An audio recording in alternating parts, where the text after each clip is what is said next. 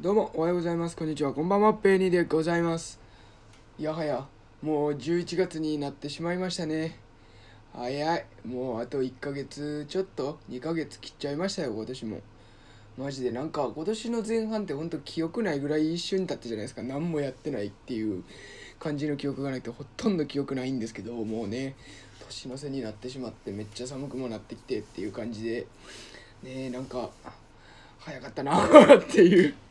ような印象なんですけども。はい。で今回喋っていく内容なんですけども昨日ねあの大阪市の都構想に関する住民投票っていうのがありましたね。いや僕大阪出身で大阪市出身なのでえー、っと実はちょっとそこそこ関心があったりしたわけなんですけどもいやーなんか前回もねあったじゃないですか。えー、っと何年か前にもその時は僕まだ20になってなくて投票行けなかったんですよね。それがめっちゃ悔しかったっていうのがあったんですけども今回は住民票が別の大阪市にはないってことで投票行けてないっていうね。こうもなんか住民都構想の住民投票にはこう恵まれない感じがあるんですけども。はい。でえっ、と今回ねいや見ました？ニュース。あんまり関西じゃなかったニュース流れたりせえへんのかなっていうのがあるんですけど、えっ、ー、と、結果確かなんか1%にも満たないぐらいの僅差やったとか、なんかそんなんですよね。確か賛成と反対。で、結果反対が勝つっていうような感じやったんですけど、いやー、なんか、ね、これ2回目でも無理なんかっていう感じはちょっとあったんですよね。なんか前回そうやって反対が多かったっていう。ほんで、年齢で見ると上の人たちの反対がすごく多くて結局やっぱり現状維持の保守的な考えの人たちが人数的に多いからそういう反対が多くなってっていう話があったんじゃないかっていうこともあって今回はもしかしたらいけるんじゃないかっていうのもあったりしたんですけどまあ結果ダメでしたと。でああやっぱりそれでもダメなんかっていう。でやっぱりもう年齢がね高齢の人たち多くなってなんか確か出口調査がなんかどっかのえっと、メディアが、えっと、調べてたやつでは確か70代がの、えっと、70代以上っていうのが確か反対が多いんですよ結構何パーセントも何十パーセントも。で他の代はまあほぼ消せてるか賛成の方が多いっていうような感じやったんです。よってことはまあ単純に足してもそんな70代以上とまあそれ以下っていうので見たらまあいい勝負なわけじゃないですか。ってなるとあこれワンチャンス反省いけるんかって思ったら賛成勝つんかなと思ったら勝てなかったと。で実際のデータどうなんだろうって見てみたら結果結論何が一番問題やったかっていうと結局投票率なんですよ年代別の。えっと大阪市が出してるそのデータっていうのをグラフにしてくれてる人がい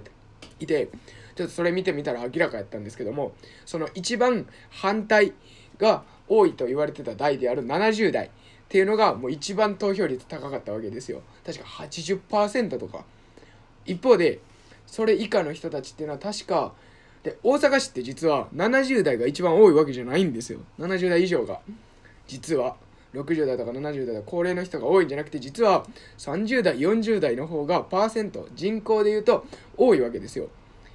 ていうのがあるので一概に別にそのなあのなんていうか同じ投票率でも各世代がね全員例えば100%こう投票したとしても別に勝てない話じゃないわけですよ。さえっとなんていうかな。えっと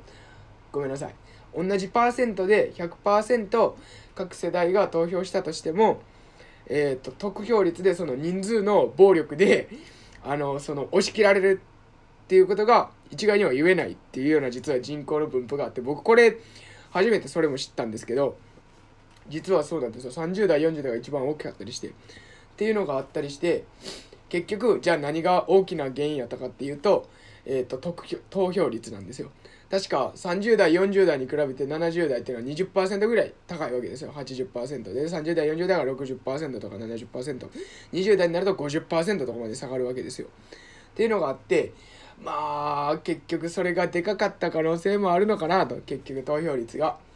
っていうのがあったりしてなんかああそう。なんかえー、っと結果見てやっぱりこれで目覚めてくれへんかなっていうのは正直あるわけですよ。この10ねわかんその今回の住民票投票確かに若年層が投票率は上がったっていうのは確かに事実としてあるんですけど数字で見たら全然及ばないわけですよ。その一番高い年代に比べてその投票率が高い年代に比べて投票率は高くないのでそういう意味で言うとまあやっぱりまだまだこれからなんかなと。でもこれ目覚めるにはこのデータをしっかり全員の目にも触れる必要があるしそれをしっかり報道する必要があるじゃないですか。ってなった時に果たしてちゃんと報道されてくれるかなっていうようなちょっと懸念みたいなのもあったりしてなんだかなっていうのがあって。なんかそうなんですよね。なんかうん結果そういうなんかむず結果難しいのかなっていうのがあったりしてね。まだちょっとこの何て言うかパワーバランスじゃないですけどその シニア層に有利なえー、とそういった政策みたいなんが進められたりするっていうのは、まあ、今後もやっぱり続いていくのかなっていうのがあったりしてなんか複雑な気持ちになったというお話でした。はいでね僕もまあこの結果見てまあ最近もちゃんとそういう、えー、と選挙の時は投票行ってますけどまあ皆さんもしっかり行きましょうというお話でした。ということで今回はちょっと都構想の結果について喋ってみました。まあ、結果ね投票率が若手の投票率が低いっていうところが大きな原因だったんじゃないかなっていうあ賛成が負けちゃった、えーと、原因要因にあるんじゃないかなっていうような結論でございます。はい今回は以上になります。ありがとうございました。